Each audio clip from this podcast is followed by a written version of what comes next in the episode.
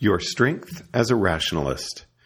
The following happened to me in an IRC chat room long enough ago that I was still hanging around in IRC chat rooms. Time has fuzzed the memory, and my report may be imprecise. So there I was in an IRC chat room when someone reports that a friend of his needs medical advice. His friend says that he's been having sudden chest pains, so he called an ambulance and the ambulance showed up. But the paramedics told him nothing was wrong and left, and now the chest pains are getting worse. What should his friend do? I was confused by this story.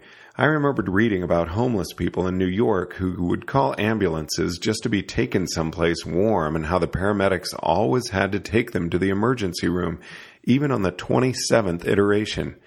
Because if they didn't, the ambulance company could be sued for lots and lots of money.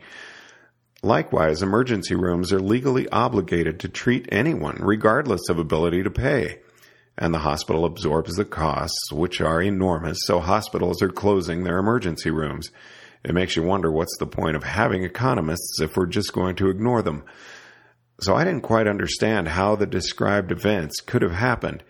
Anyone reporting sudden chest pains should have been hauled off by an ambulance instantly. And this is where I fell down as a rationalist. I remembered several occasions where my doctor would completely fail to panic at the report of symptoms that seemed to me very alarming. And the medical establishment was always right every single time. I had chest pains myself at one point, and the doctor patiently explained to me that I was describing chest muscle pain, not a heart attack. So I said into the IRC channel, Well, if the paramedics told your friend it was nothing, it must really be nothing. They'd have hauled him off if there was the tiniest chance of serious trouble. Thus, I managed to explain the story within my existing model, though the fit still felt a little forced. Later on, the fellow comes back into the IRC chat room and says his friend made the whole thing up. Evidently, this was not one of his more reliable friends. I should have realized perhaps that an unknown acquaintance of an acquaintance in an IRC channel might be less reliable than a published journal article. Alas, belief is easier than disbelief. We believe instinctively, but disbelief requires a conscious effort. So instead, by dint of mighty straining, I forced my model of reality to explain an anomaly that never actually happened and I knew how embarrassing this was.